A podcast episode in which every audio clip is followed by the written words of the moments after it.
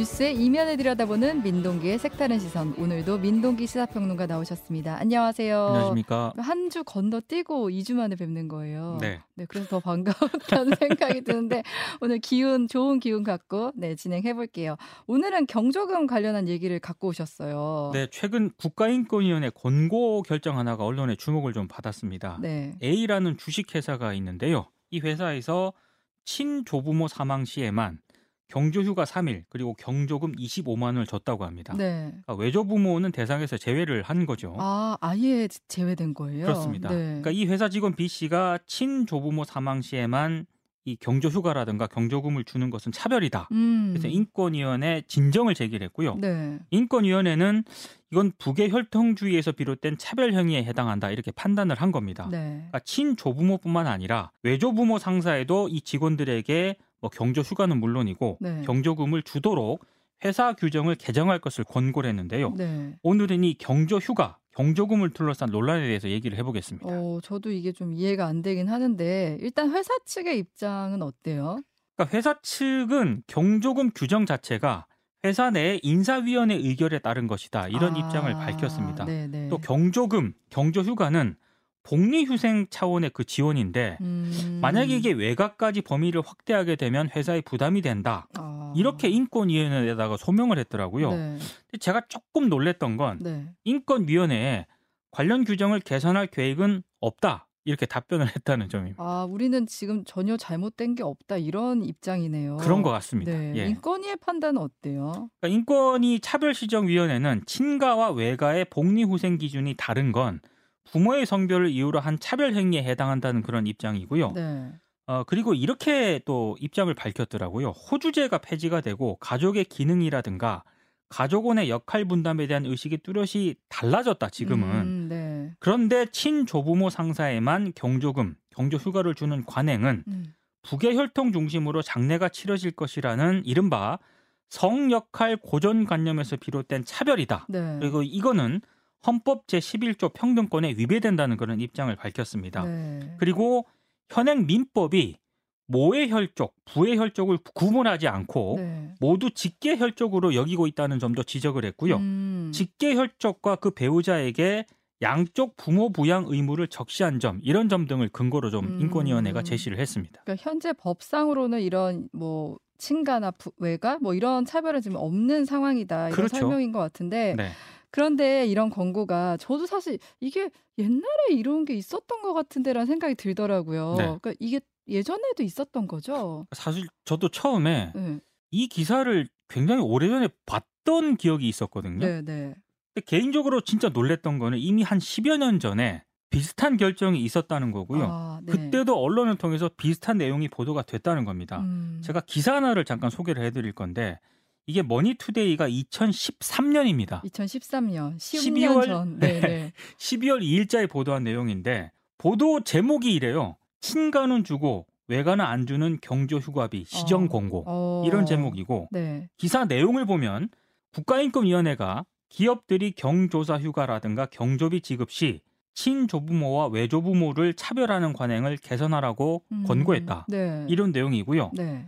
이렇게 차등 대우하는 것은 차별의 소지가 있다. 이런 내용이 기사에 포함되어 있습니다. 음. 그러니까 당시 인권위원회가 62개 그룹 대표 계열사라든가 근로자 수 상위 20개 중견기업 등을 직접 조사를 해보니까 61.2%인 41개 기업이 경조비 지급할 때 친조부모와 왼, 외조부모를 차별하는 것으로 나타났다는 거고요. 그 당시에 60% 넘게 꽤 많이 차별을 했었네요. 그렇습니다. 네. 그래서 기업에 따라 휴가 일수에 차등을 두거나 경조비에 친조부모 측에, 측에만 책정하는 등 차별 양상을 보였는데 역시 이를 시정하라 이런 내용을 담고 있다는 겁니다. 이게 10년 전 기사인데 사실 지금 사례와 차이가 없어요. 저도 이게 과거 기사 읽고 최근 기사 읽어보면서 이게 뭔가 이런 생각이 음. 좀 들더라고요. 네. 그러니까 단어하고 문장 몇 개만 바꾸면은요 거의 10여 년 전 기사하고 며칠 전 오. 기사가 진짜 거의 비슷합니다. 네.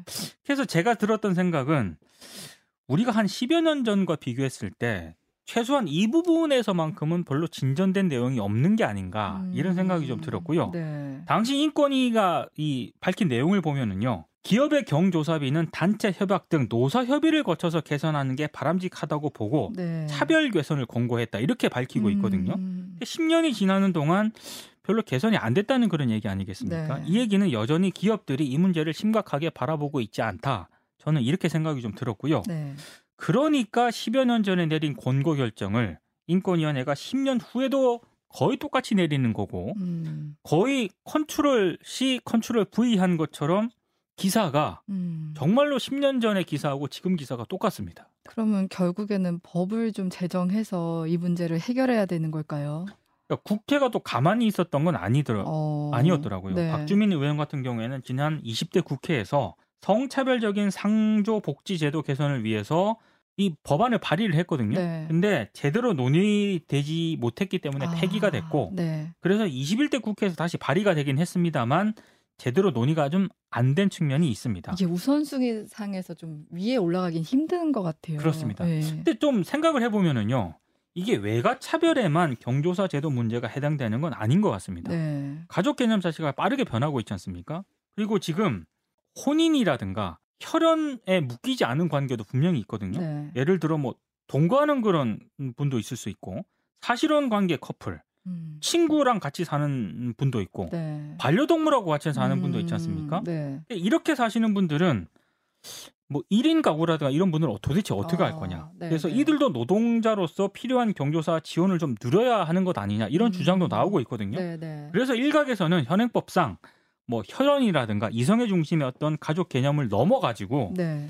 폭넓은 가족 범위를 인정할 필요가 있다. 음. 이렇게 지적을 하시는 분들도 있고요. 네. 그래서 이걸 바탕으로 기업 경조사라든가 복리후생 제도를 좀 개선해 나가야 하는 것 아니냐. 음. 이렇게 지적하시는 분들도 있습니다. 근데 네. 이건 어찌 됐든 앞으로 이제 개선해 나가야 될 부분 아니겠습니까?